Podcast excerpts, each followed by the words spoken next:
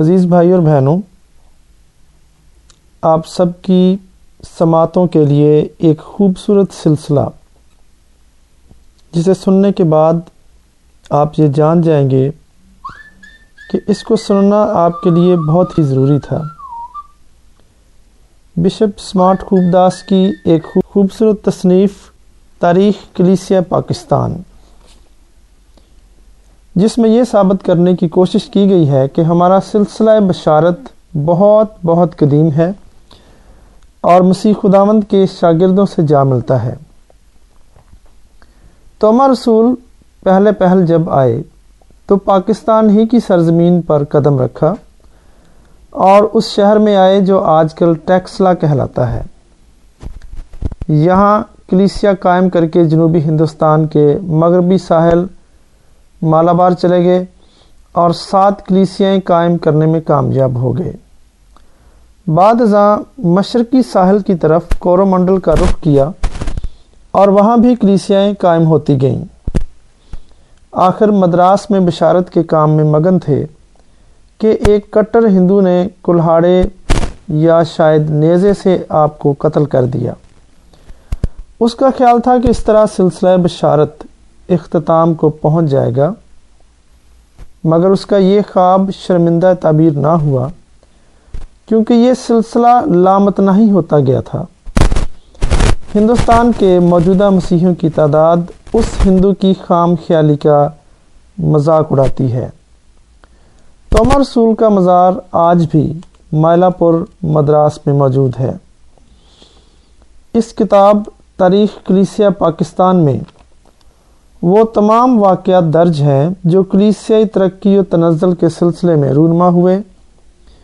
تکلیف اور اظہار ثانی کا ذکر بھی مفصل طور پر بیان کیا گیا ہے۔ نیز کلیسیا کن مراحل سے گزری؟ کلیسیا کی ترویج و ترقی کے سلسلے میں انگریزی حکومت، چند انگریز افسران، پرتگیز، فرانسیسی اور امریکن مشنریوں کا بڑا ہاتھ ہے۔ دیسی لوگوں نے آخر میں شمولیت کی اور کوئی دقیقہ فرو گزاشت نہ کیا۔ اور یہ سلسلہ آج تک قائم ہے۔ ہمیں بر صغیر پاک و ہند میں اس کام کا بنظر غائر مطالعہ کرنا ہوگا، جہاں سے سلسلہ بشارت کا آغاز ہوا اور پاکستان چلا آیا۔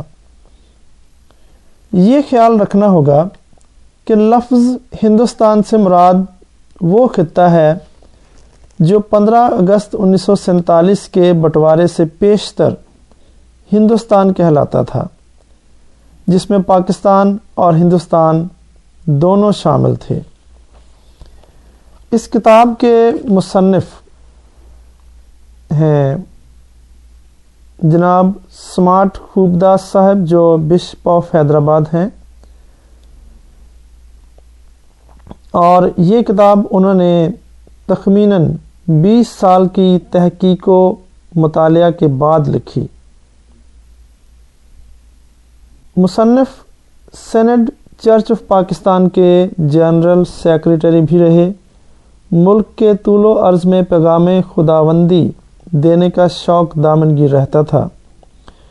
جنرل اور چرچ ہسٹری ان کے خاص مضامین ہیں جن سے انہیں خاصی دلچسپی رہی ہے۔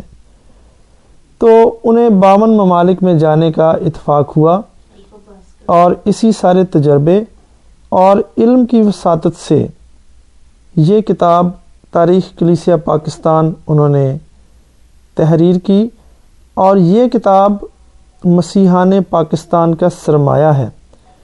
اسے سرگزشت ماضی کا نام بھی دیا جا سکتا ہے۔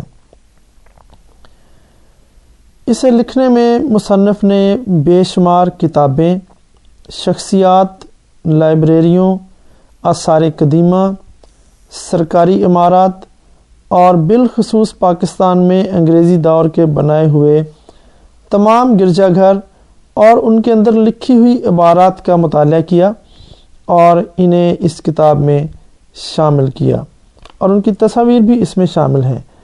مصنف بشپ سمارٹ خوب داس صاحب کی یہ دلی خواہش ہے کہ حال و مستقبل کی نسل ان کی اس تحریر سے اس طرح استفادہ کرے کہ وہ زندہ قوم کی طرح زندگی بسر کرے اور ملک میں ایک تشخص قائم رکھ سکے۔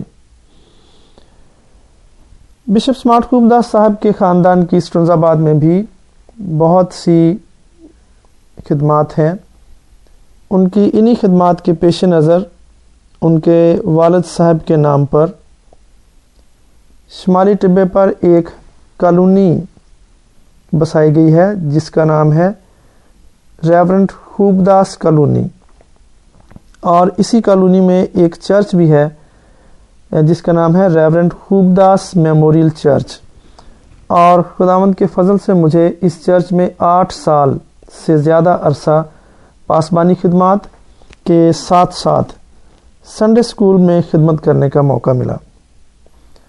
سو میری یہ دلی دعا ہے کہ جس طرح اس کتاب کے مصنف کی خواہش تھی کہ حال و مستقبل کی نسلیں ان کی اس کاوش سے استفادہ کریں اور زندہ قوم کی طرح زندگی بسر کرتے ہوئے ملک میں ایک تشخص قائم رکھ سکیں، ان کے اسی جذبے کو آگے بڑھانے کے لیے میں نے اس کتاب کو آپ کے لیے مطالعہ کیا ہے، ریکارڈ کیا ہے اور مجھے امید ہے کہ یہ آپ سب سننے والوں کے لیے بہت ہی معلوماتی اور مفید ثابت ہوگی۔